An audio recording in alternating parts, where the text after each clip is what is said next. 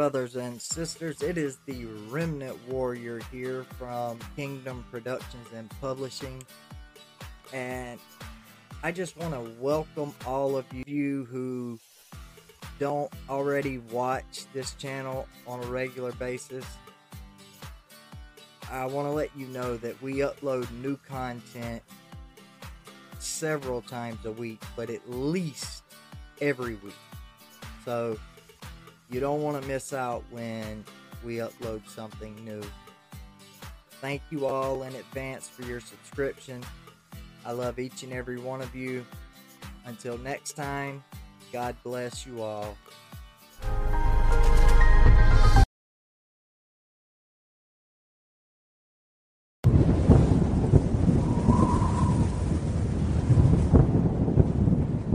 In 1987, the British Social Attitude Survey conducted a poll that revealed that 75% of the British population at that time believed homosexual behaviour to be always or mostly wrong. Only 11% claimed that it was never wrong. So, said another way, 89% of the country at that time had some kind of negative attitude towards homosexuality. By 2012, however, when the same organisation ran the same poll, they discovered that only 28% of the population now believed homosexual behaviour was always or mostly wrong, while 47%, nearly half, said that it was never wrong. Of course, today we have journeyed still further. Homosexuality is now so widely approved of that gay marriage has been enshrined in law. It's actively promoted as a healthy alternative lifestyle, and people who dare to speak against it will usually find themselves being branded as a bigot and a hater, and possibly even at risk of prosecution on hate speech charges.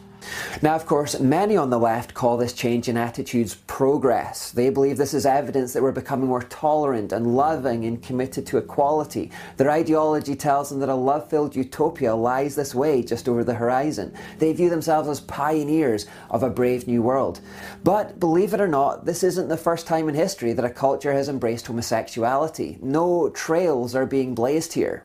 The Bible says, What has been is what will be, and what has been done is what will be done, and there is nothing new under the sun. Is there a thing of which it is said, See, this is new? It has been already in the ages before us. There is no remembrance of former things, nor will there be any remembrance of later things yet to be among those who come after. So the Bible is saying, You think you're doing something new? This has all been done in ages past. We just don't remember it. And when we don't remember former things, the risk is that we repeat the same mistakes over and over. This is why we pause to remember fallen soldiers on November 11th every year, because in remembering those former things, we hope to guard against it happening again in the future.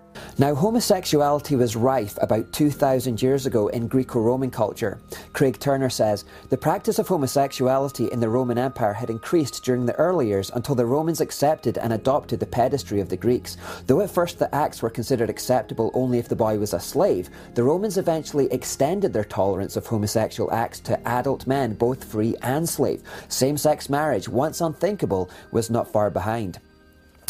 The normalisation of homosexuality in ancient Rome came in incremental stages. At first, it was only deemed acceptable with slave boys, then the boundaries were slackened a bit more, and it was considered acceptable between free adults. Then it ended with the acceptance of full blown gay marriage.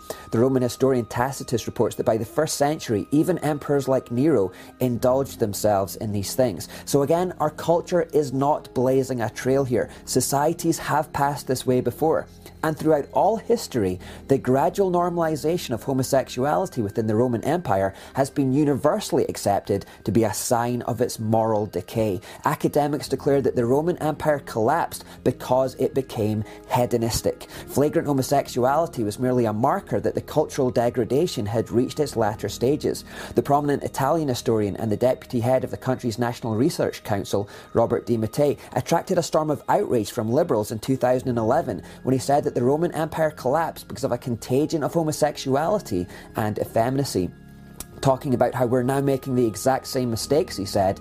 Today we live in an era in which the worst vices are inscribed in law as human rights. On androgyny, I've always been fascinated, attracted, you know, to the subject of androgyny, uh, and, and, that's what sexual personality is. I explored it in history, but the, the more I explored it, I realized that um, that historically, this, uh, this, uh, the movement toward androgyny occurs in late phases of culture, okay, as a, as a, civilization is starting to uh, unravel, okay, and that, that, you can find it again and again and again through history in the, in, in the, in the Greek art, okay, you can, you can see it happening. All of a sudden, okay, there's a, there's a kind of, uh, you know, the, the, the, sculptures of, of, um, of handsome, nude young men athletes that used to be very robust, okay, in the archaic period suddenly began to seem like wet noodles, okay, uh, toward the end, okay, and, the, uh, and, that and that the people who, who, who live in such periods, a late phase of culture, whether it's, it's the Hellenistic era, whether it's the Roman Empire, whether it's, it's uh, the mauve decade of Oscar Wilde in the 1890s, whether it's Weimar Germany,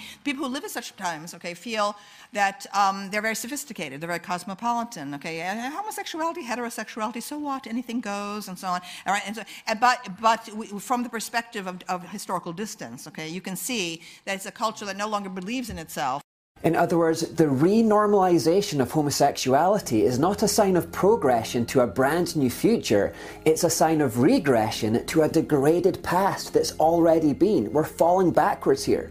So, again, let's look at the arguments surrounding this. There is no conclusive scientific evidence to believe that anyone is born gay. Scientists have been trying to prove this for decades with no success. There have been sensational claims, of course. In 1991, a homosexual neuroscientist called Simon LeVay conducted a study showing small differences in the anterior hypothalamus region of heterosexual and homosexual male brains. Basically, the heterosexual's hypothalamus on average was much larger. The newspapers at the time pounced on this data, claiming that brain size had been scientifically proven to dictate sexual preference. But it wasn't true. The wider scientific community pored over the data, ran their own tests, and discovered a problem. All of LeVay's gay participants were found to have HIV/AIDS, and this disease is known to shrink the size of the hypothalamus by decreasing testosterone levels. Therefore, the size differences he witnessed were just a result of that disease, not a root cause of homosexuality. Indeed, there are a number of factors that cause changes to the size of the hypothalamus. Ruth Hubbard, a professor of biology at Harvard University, and George Wald, a Nobel Prize winner in physiology and medicine, after conducting studies of their own, completely rubbished LeVay's findings, saying there was no way to tell anything about an individual's sexual orientation by looking at his hypothalamus. In fact, LeVay later said himself in 2011 that his findings had simply been misinterpreted by the press. It's important to stress what I didn't find. I did not prove that homosexuality is genetic or find a genetic cause for being gay. I didn't show that gay men are born that way, the most common mistake people make in interpreting my work, nor did I locate a gay centre in the brain. Soon after LeVay in 1993 came a homosexual geneticist called Dean Hamer. He published a paper in Science magazine stating that genetic markers on the X chromosome could influence the development of same sex attraction in men. So basically, he was claiming that homosexuality is coded into some people through their DNA and they have as much control over it as they do over the colour of their hair or their eyes. Now, while gay gene headlines made for sensational newspaper sales, the wider scientific community was again quick to point out that his whole study study was fatally flawed. A Canadian team tried to replicate Hamer's findings and came up with completely different results.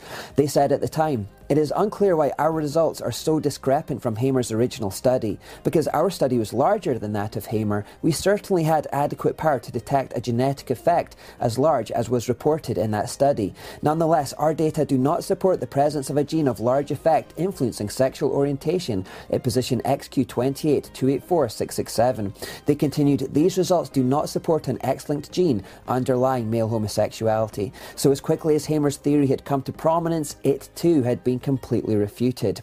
By 2012, scientists had largely become exasperated with brains and genes, so they changed tack once again. They proposed that perhaps sexual preference was dictated by variations in hormone levels that fetuses are exposed to in the womb. As usual, the media jumped on the idea, ran some sensational headlines, and as usual, the data wasn't as conclusive as it first appeared. In fact, liberals began tiring of these constant disappointments. Samantha Allen, writing for the Daily Beast in 2014, said The popular media, once so easily convinced by LeVay that homosexuality resulted from brain size and by Hamer that homosexuality was genetic, promptly changed its tune to declare that homosexuality was now epigenetic. Hooray! If it's hard to get excited about about these studies is because at this point, biological explanations for homosexuality are like iPhones, a new one comes out every year. Today, there is still absolutely no conclusive scientific proof that anyone is born gay. All the studies have proven completely futile. However, let's imagine for a moment that at some point in the future, scientists did discover a gay gene. Would it necessarily legitimize the gay lifestyle? Well, think of it like this. Imagine that scientists one day discovered a paedophile gene that proved that some people are naturally attracted to children. What would our reaction to that be? Would we say, well, since the paedophiles are born that way, then let's legalize paedophilia and call anyone who opposes it an intolerant paedophobe? It turns out that the poor things are just a marginalized minority who need equality. Would we say that? What if we found an addiction gene that proved that some people are born with a natural tendency towards drug addiction? Would that discovery lead us to say, well, the drug addict was simply born that way. He can't help it. So let's brand anyone who opposes drug addiction as a bigoted drugophobe. Let's have drug pride marches where we watch addicts taking cocaine on the street and wave flags in support because they're just expressing who they are. And let's throw opponents to drug addiction in jail under hate speech charges if they dare to suggest that it might not be entirely healthy. Would we say that? As we go deeper into left pit, we might one day, but right now, I hope that this generation still has the sense to say no. I hope that we realise that it doesn't matter what we're naturally inclined to do, we still have responsibility to live by some kind of objective moral code, a sense of righteousness that informs us which impulses to allow and which impulses to reject. Remember, what comes naturally to us isn't always good.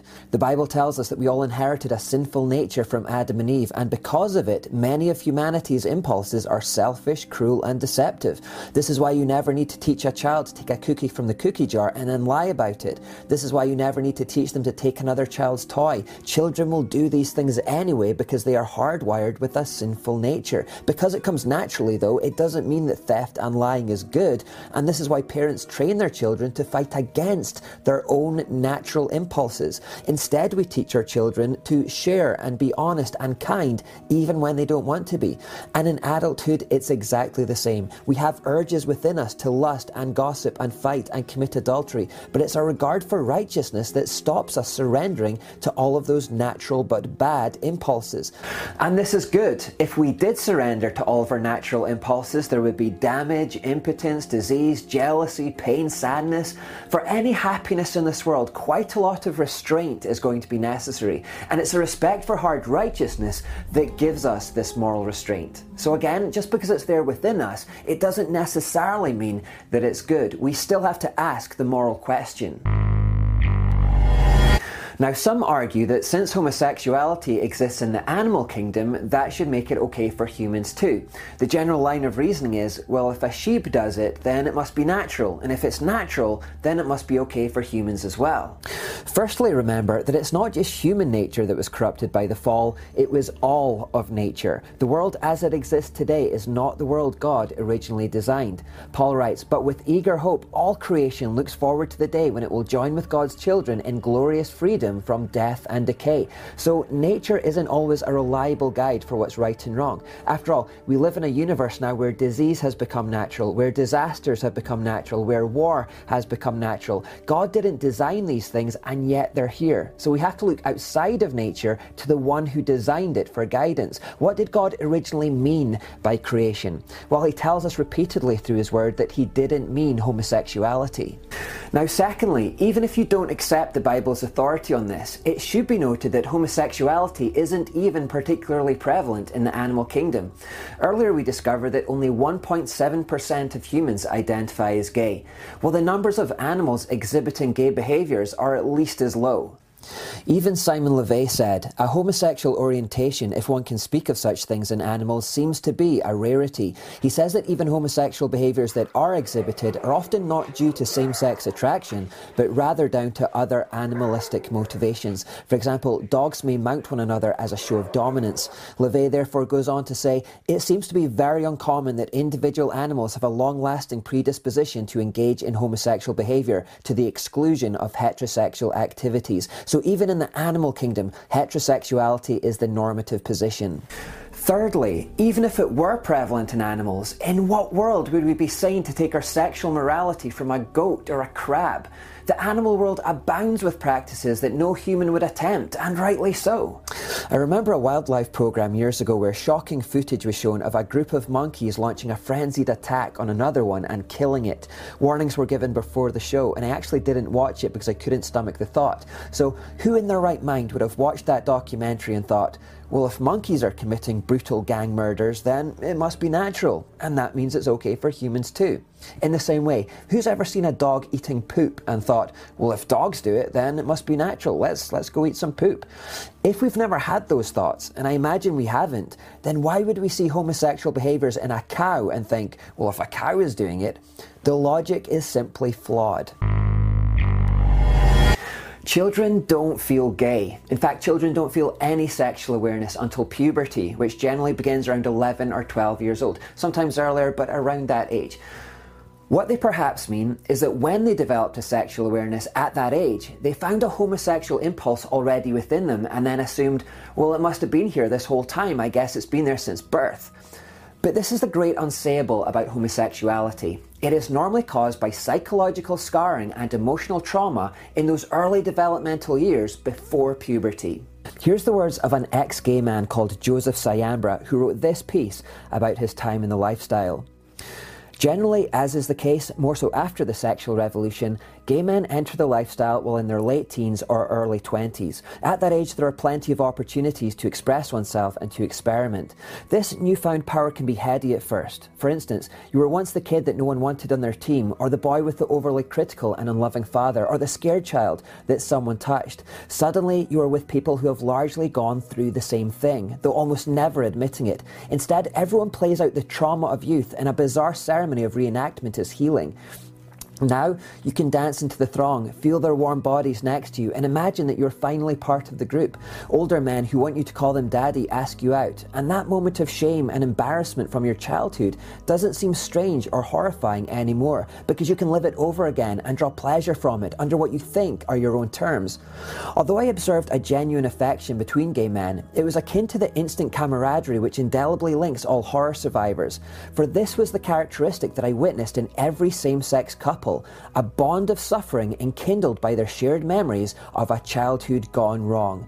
Failed parents, tales of bullied boys, and lonely nights spent crying out for love. It was a marriage forged through experience of coming out, finding an introductory pride and hope in the gay lifestyle, then seeing it dashed by the reality of the collective gay self centeredness and its propensity towards meaningless sex. They flee it, and by doing so, reveal its inherent dysfunction. At the root of most homosexuality isn't a shrunken hypothalamus or a gay gene or hormone levels in the womb. It's normally just a child who is fatherless or isolated or abused. It's the result of emotional trauma and psychological scarring in formative years. It's a boy who never had a father and who then craves that missing masculine love. It's a kid who is bullied at school. It's a girl who had an abusive father and who now hates men. In fact, here's an ex lesbian story. She's called Jackie. Born with an inherent disposition to sin, mixed with fatherlessness, molestation, and limited to no examples of trustworthy men, led me into a lifestyle of homosexuality. It was a way of life I willingly embraced. My style of dress and behaviour was somewhat indicative of my personality. A girly girl can never be used to describe Jackie. An aggressive tomboy was more like it. Therefore, the girls I attracted were typically everything that allowed me to become what I thought I wanted to secretly be a man. I always saw men as being something to envy. They seemed strong, powerful, in control, femininity, or the skewed view of it that I held, seemed weak. Part of my embracing masculinity and rejecting femininity was my own way of protecting myself from pain, pain that I believed men were capable of subjecting me to. After all, that's what my father did to me. That's what I saw men do to my mother. That's what I witnessed my guy friends do to the women they claimed to love.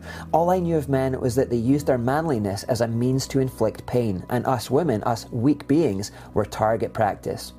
In his book, My Genes Made Me Do It A Scientific Look at Sexual Orientation, Dr. Neil Whitehead writes Ex gay support groups report that between 50% and 60% of homosexual men coming for help have been abused sexually. This is confirmed by various researchers. Ex gay groups report high levels of male sexual abuse, up to 85% in female homosexuals who come for help.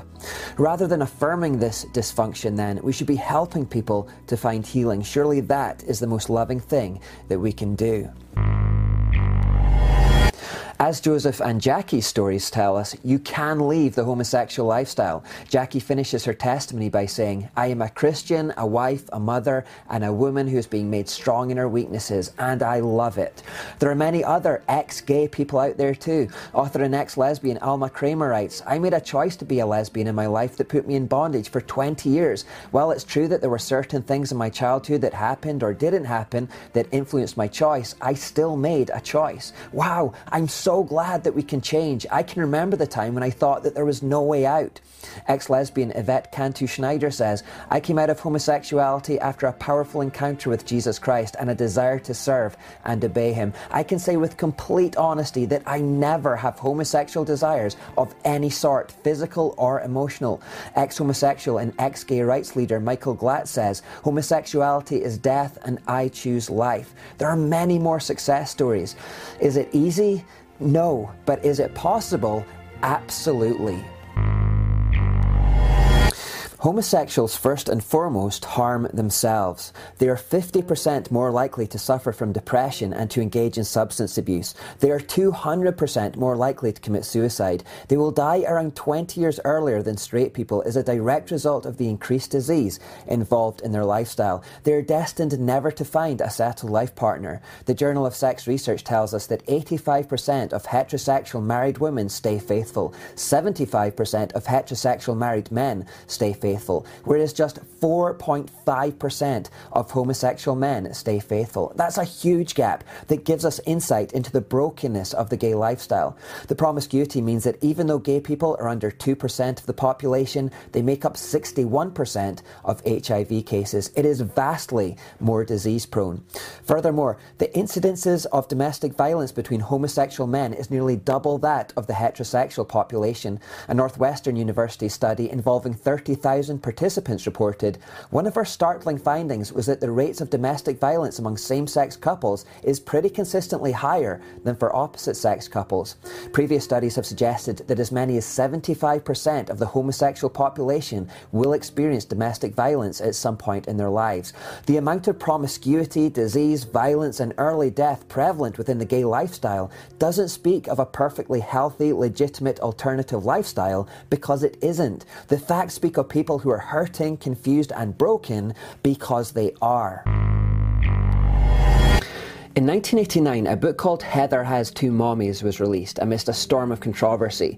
Google Books called it the first lesbian themed children's book ever published. It represented a startling first in children's literature, a story about the daughter of lesbians. The book was designed to present a positive image of gay parenting that might help to change the public opinion.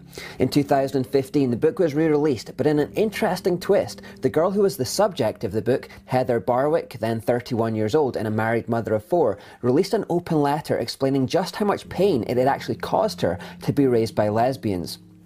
She says, Do you remember that book, Heather Has Two Mommies? That was my life. Growing up and even into my 20s, I supported and advocated for gay marriage. It's only with some time and distance from my childhood that I'm able to reflect on my experiences and recognize the long term consequences that same sex parenting had on me. And it's only now, as I watch my children loving and being loved by their father each day, that I can see the beauty and wisdom in traditional marriage and parenting. Same sex marriage and parenting withholds either a mother or father from a child while telling him or her that it doesn't matter, that it's all the same. But it's not. A lot of us, a lot of your kids are hurting.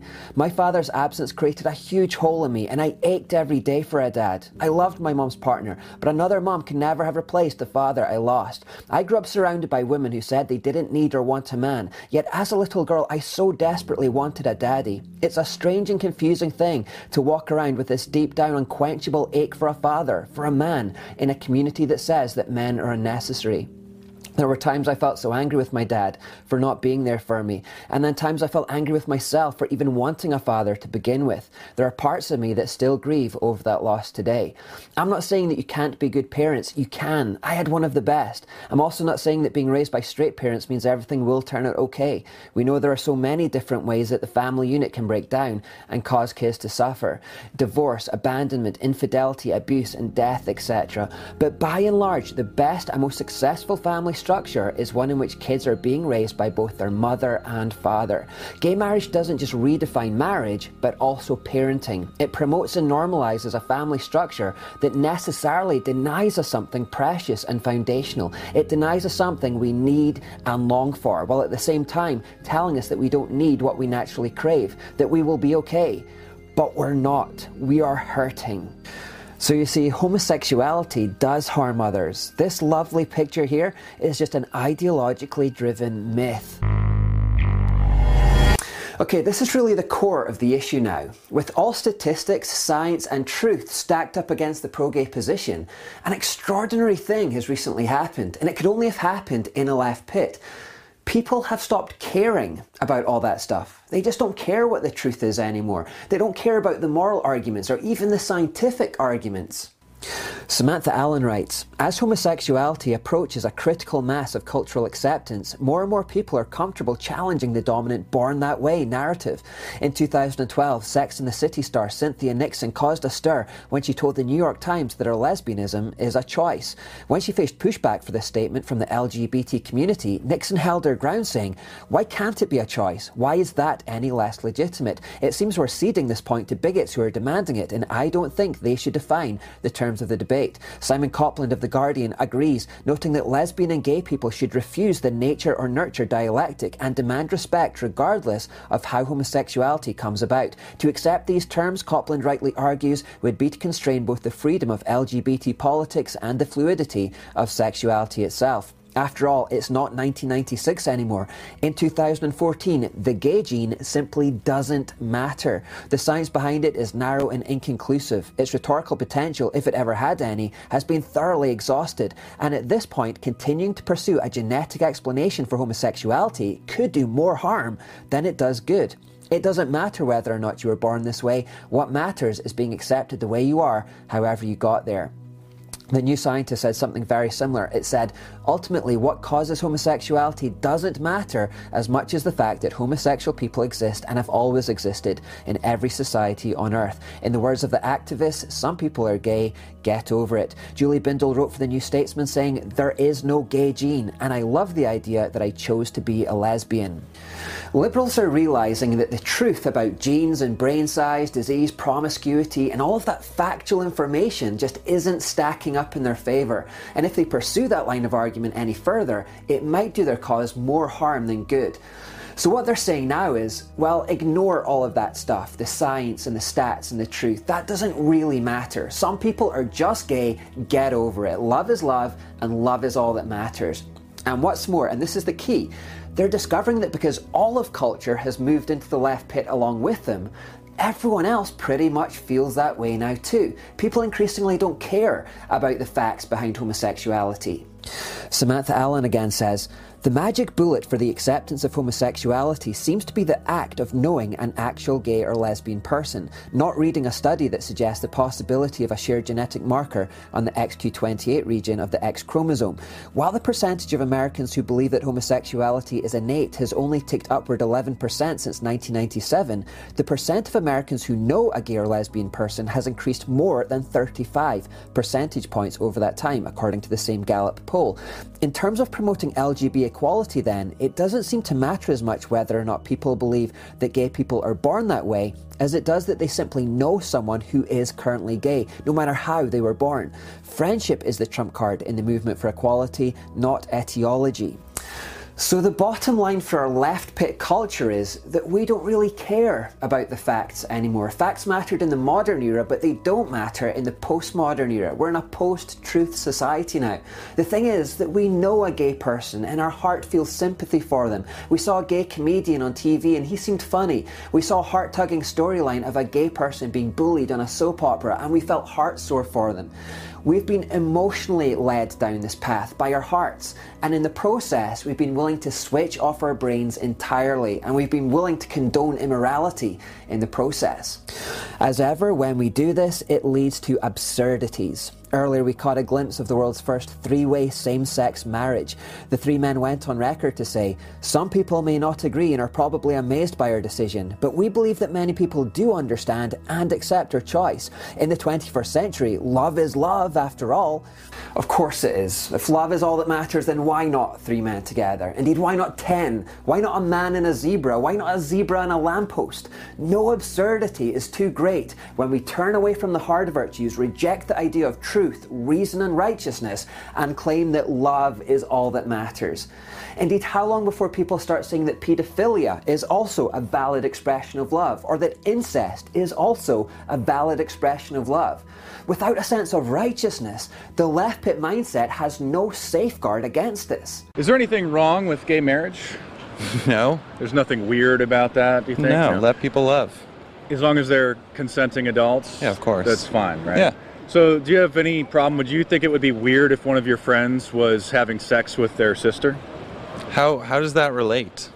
Well, they're two consenting adults, so we're just uh, using liberal logic. If you think that it's totally normal to have uh, homosexual I, I hate the idea, but if both are happy with it and they don't have any kids, then like sure, I don't see a huge problem with it. So you think incest marriage is is is okay? Nothing weird about that? No, it's super weird, but if it's not hurting anybody, then I don't care. So by calling it weird, though, aren't you being a bigot and an incest phobe, like the liberals are saying the Christians are for saying that gay people are weird?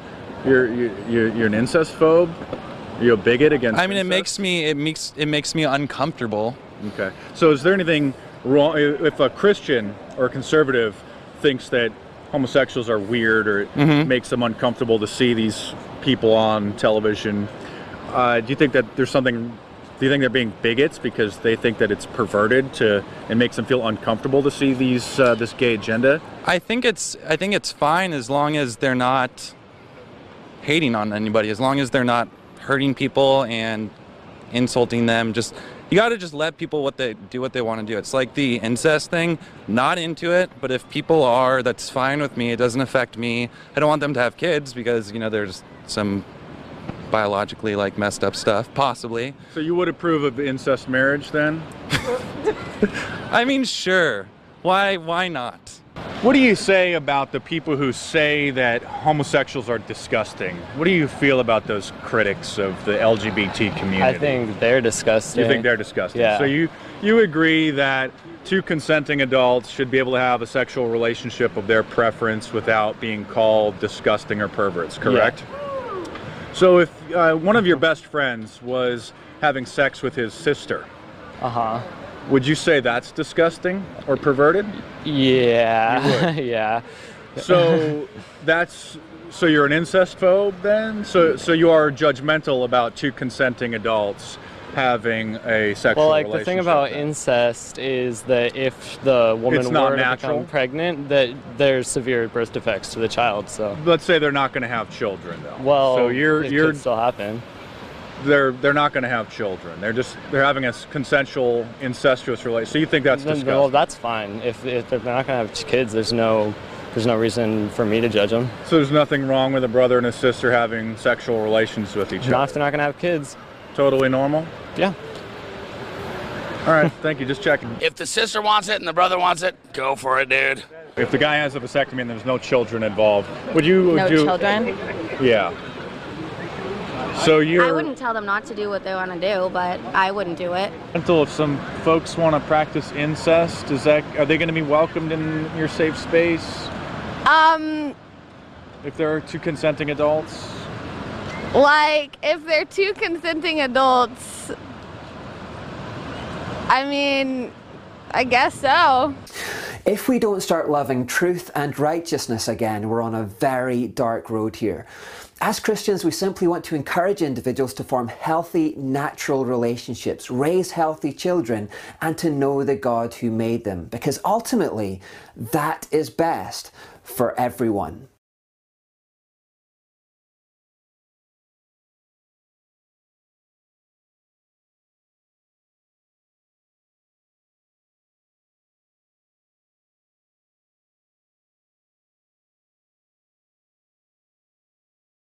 At the recent drag march in New York City, transsexuals marched while repeating the pro pedophilia sounding chant We're here, we're queer, we're coming for your children.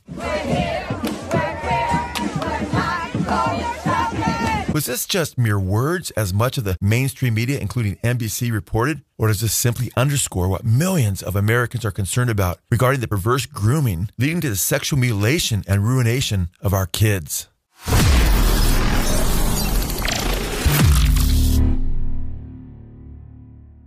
Hey, it's good to be with you today.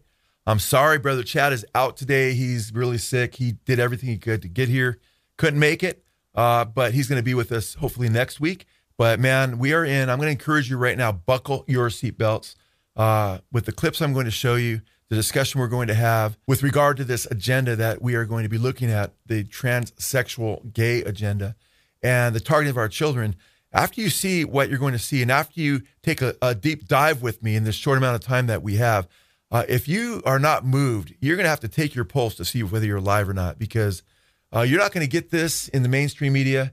You're not going to see this in 99% of most Christian media because it's just too dark. But you need to know what's going on because we need to be aware that the Lord Jesus Christ revealed to us that in the last days, it would be like the days of Lot, like the days of Sodom and Gomorrah, where there was a militant movement against those who stood for truth and the spread of, in fact, it was old people and young people as well joined together that came against Lot and his family and sought to rape the men that were in his house. So, if we discuss this subject, I really encourage you uh, to be prayerful and to be wise. And if you have children in your midst, you might want to, you know, just give you a little a parental advisory for for the sake of your children. We also want to encourage you, if you feel led, please subscribe and give us a thumbs up because we want this to get out to as many people as possible. Because as you probably know by now, we love to share the gospel, and we see a lot of people saved through our videos. So I encourage you to subscribe and uh, and give us a thumbs up.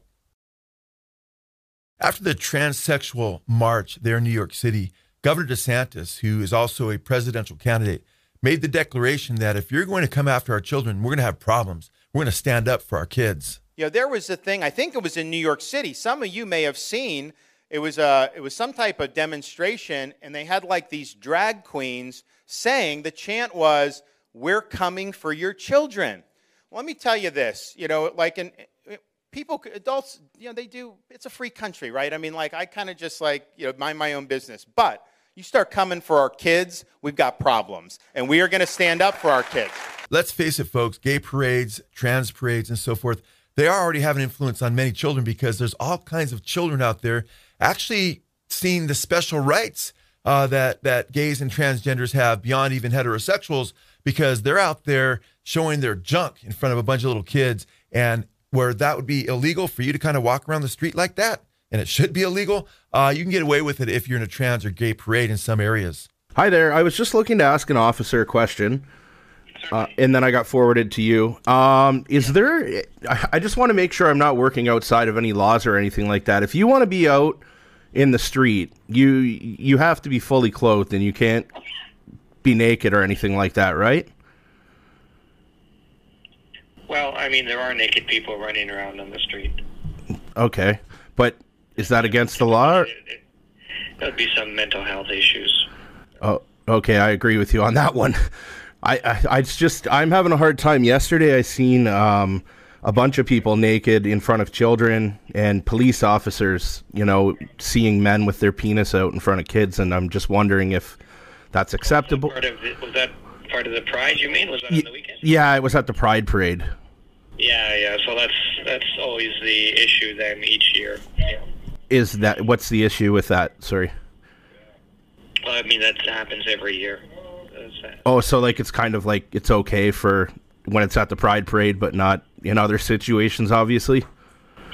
Exactly. I would I would say so. Yeah. Okay. Well, thank you very much for your time. I find it absolutely ridiculous, you guys, that uh, many of the major news outlets like NBC, the way they covered what was going on with regard to this chant, we're here, we're queer, we're coming for your children, and how they downplayed it and talked about it being mere words as they as reported uh, from the transgender community that hey, we're kind of just playing into the stereotypes. It's not really serious and so forth. But that would be like the KKK after chanting about how they're going after uh, black folks uh, and so forth, uh, saying, "Oh, actually, those are just mere words. We're kind of playing into the stereotypes. We're not really actually against black people or going after black people." When reality, their comments belie their behavior, and it's it's true as well with the transgender and gay uh, gay movement. Uh, many of the activities within the movements and the agenda, it becomes patently absurd to claim that there's no agenda to reach our children and go after America's children, my children, your children, our grandkids, if you have grandchildren.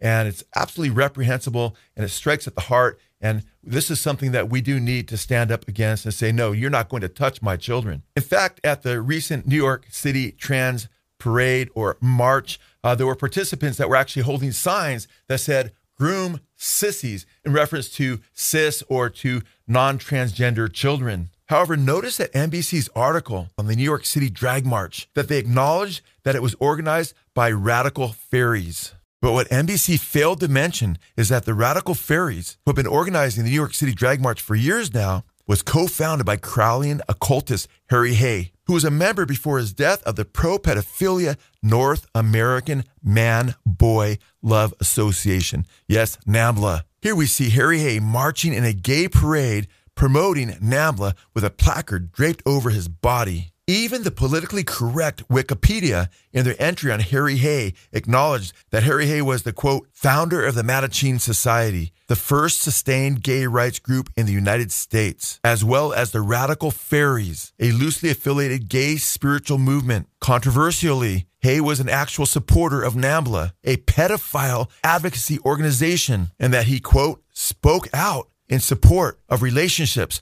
of men and young boys as young as 13. Harry Hay, of course, uh, went to several NAMBLA meetings, North American Man Boy Love Association meetings, uh, where he, they discussed things in those meetings, uh, like you know, you know, eradicating age of consent laws, so they could get to our children. After all, uh, homosexuals can't really reproduce, and they want fresh blood. And um, not all homosexuals want kids, obviously, thank God, but Many of them do. Uh, many trans people obviously do. We're looking at those who started these gay parades, or I should say, uh, organized many of these gay parades in, in New York City, including uh, the recent one. But it's interesting. Uh, they want to erase or eradicate these age of consent laws because they want our children. They want to groom them because they want fresh meat. Okay. They want to grow their movement. And Harry Hay, even at one of these meetings, suggested that they change the name NAMBLA uh, to Boy Lovers, you know? And it's absolutely disgusting, folks. Gay journalist and S&M activist Donna Minkowitz acknowledged that, quote, some of NAMBLA's literature has pictures of seven year old kids. And she went on to protest that little kids don't have the capacity to say yes or no and enter into such sexual relationships. What's even crazier about this is Harry Hay, being the co founder of Radical Faeries, was a member of Satanist Aleister Crowley's Order Templi Orientis, or the OTO. He was called the oldest hippie because he was going after the young guys. Yet Satanist Aleister Crowley himself was a pedophile. Crowley said this quote, Let me seduce the boys of England. I shall fight openly for that which no living Englishman dare defend, even in secret sodomy. America's top sexologist, Alfred Kinsey, who notoriously influenced the sexual penal code throughout the United States as well as academia, corroborated with pedophiles who encouraged to keep diaries of the responses of children that they were molesting. By far, the most disturbing evidence against the Kinsey reports is the information pertaining to the sexual behavior of children. This was something noted in the 1950s by Professor Albert Hobbs, who wrote that, according to Kinsey, a child molester may have contributed favorably to a child's later sociosexual development. Should Americans trust information about child sexuality from child molesters who were raping kids? As Dr. Bancroft has admitted, Kinsey's pedophile data directly impacts sex education in America. The specific findings about these children uh, are totally irrelevant to modern sex education. But where did Kinsey get his information? Did it really come from just one man? The allegedly lone pedophile that Bancroft and the Kinsey Institute point to was known as Mr. Green in Kinsey's research. His real name was Rex King, a man who kept written diaries in which he claimed to have molested more than 800 children. Like most pedophiles, King was never caught and never served a day in prison. The Kinsey Institute usually presents King as a man who simply kept meticulous records and mysteriously came into contact with Kinsey. This same idea was presented in the Hollywood film Kinsey, starring Liam Neeson. But what Kinsey supporters do not reveal is that Mr. Green had been personally trained by Kinsey's mentor, Dr. Robert Dickinson. Something admitted by Paul Gebhard in the 1998 British documentary Kinsey's Pedophiles. Kinsey was told about Green by his own mentor in sex research, Dr. Robert Dickinson. Dickinson had collaborated with the pedophile for several years and taught him how to record his child abuse in scientific detail. He told him how to measure things and time things and, uh, and encouraged him to, uh, he knew he was going to do his uh, ordinary behavior anyway. Dickinson couldn't have stopped him from being a pedophile. but he said, at least you ought to, uh, you know, do something scientific about it so there'll be, it won't be just your jollies, it'll be something worthwhile to science. Alfred Kinsey was not only an admirer of Aleister Crowley the Satanist, but is seen here with Satanist Kenneth Anger at Crowley's former sex temple in Sicily, taking a stage picture under a pic of Aleister Crowley. Kinsey's sex partner and co-author, Wardell Pomeroy, stated that Kinsey and Kenneth Anger removed the paint used by the Italian government to cover up Crowley's obscene pictures, which Crowley left behind when he was kicked out of Italy. They found that these depictions, which Crowley painted, were perverse orgies which included children. Pomeroy wrote of this in his book, Dr. Kinsey and the Institute of Sex Research, stating, quote, the great beast and his followers were against any kind of religion in any form except their own. They held group orgies as a part of their ritual and included in them the small children the women brought with them. The walls inside were still painted in British Oriental colors and were covered with the most open, as Kinsey put it, sexual action pictures, basically child pornography. The remainder of the paintings were life size representations of sexual activity, both homosexual, heterosexual, singly, doubly, and in groups, including children. Dr. Pomeroy, Kinsey's protege and sex partner, actually appeared in court trying to defend eradicating the age or at least lowering the age of consent so men could get to our children. It's interesting as well that he was the founder of the Institute for the Advanced Study of Human Sexuality, whose staff and faculty performed group, couple, and single person illegal sexual conduct, including child pornography. In our groundbreaking video called The Kinsey Syndrome, which Ted Baehr of Movie Guide uh, stated was one of the most important videos of the 21st century, we actually went to San Francisco and we went into the Kinsey Spond Institute for Advanced Study of Human Sexuality, which Pomeroy founded, and confronted them in regard to one of their declarations that they stood against any discrimination in regard to age regarding sexuality, i.e., sexual consent laws. Even if it's two minutes, the No, opinion. no, I, I really can't. No. Can you answer uh, one question for us, sir? Needless to say, our initial attempts were met with resistance. There's, there's. Can we get just one answer on your website, which you make public? You say that you help those who are disadvantaged because they're aged sexually. Does that add up to endorsing pedophilia? do not endorse anything up there. I would strongly recommend that you turn the camera off and leave right now. This is This is private, private property. property. Get out. Despite what appears to have been a denial, the Institute's website declares it is the sexual right of all people to engage in sexual acts or activities of any kind whatsoever, and that people have the right to sexual entertainment, including sexually explicit materials dealing with the full range of sexual behavior. If taken literally, these so called rights would obviously include pedophilia and child pornography. So, folks, you can see that this is a movement that's actually rooted in Satanism with Aleister Crowley, Harry Hay, a member of his OTO, who's considered the founder of the modern day gay liberation movement, And this is spreading like wildfire. And many Christians are just sitting back watching it happen, saying we need to love each other and just let this stuff spread without standing up and speaking the truth in the name of the Lord Jesus Christ.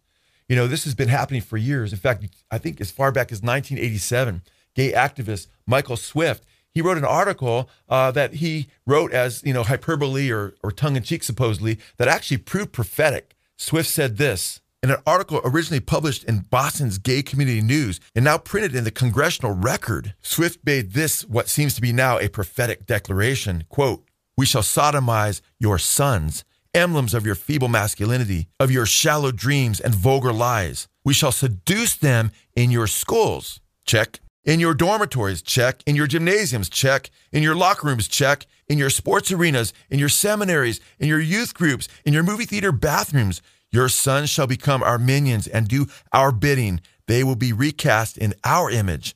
They will come to crave and adore us. In 2011, gay activist Daniel Villarreal penned a column for Queerty.com entitled, Can We Please Just Start Admitting That We Do Actually Want to Indoctrinate Kids? Folks, with all the denial around, because many people are up in arms, many of these drag queens have admitted that they are going after our children, whether it's chanting in parades or whether it's like Daniel Pontiff, who uh, before a council meeting declared that, hey, we are actually, you know, we're trying to groom the children. Hi, my name is Dylan Pontiff. I'm actually going to be one of the drag queens reading for Drag Queen Story Time. So apparently to a lot of people in this room i'm the big boogeyman. But i'm here to let you know that this event is something that's going to be very beautiful. And for the children and the people that support it are going to realize that this is going to be the grooming of the next generation. We are trying to groom the next generation now you have these people that are trying to prevent drag shows from being even seen by children. Like for pride events like kids not being able to go to pride events because they don't want children to see drag queens. I think that if i can just like pull a few doing that drag queen story time for the first time and getting to read to these kids and sitting there and being introduced to all of this stuff. And so by the time that they see it whenever they're teenage years, preteen years, it's not something that's weird and it's not something that's abnormal. In fact, you can't make up how gross, how wicked, how perverse, how satanic all of this is, especially when you have San Francisco, you know, gay men's choir singing about how they are going after our children. And this is especially creepy when you realize that several of these guys that are singing about going after our children are registered sex offenders. You think that we'll corrupt your kids if our agenda goes unchecked? Funny, just this once, you're correct. You can keep them from disco. Warn about San Francisco. We'll convert your children, yes, we will.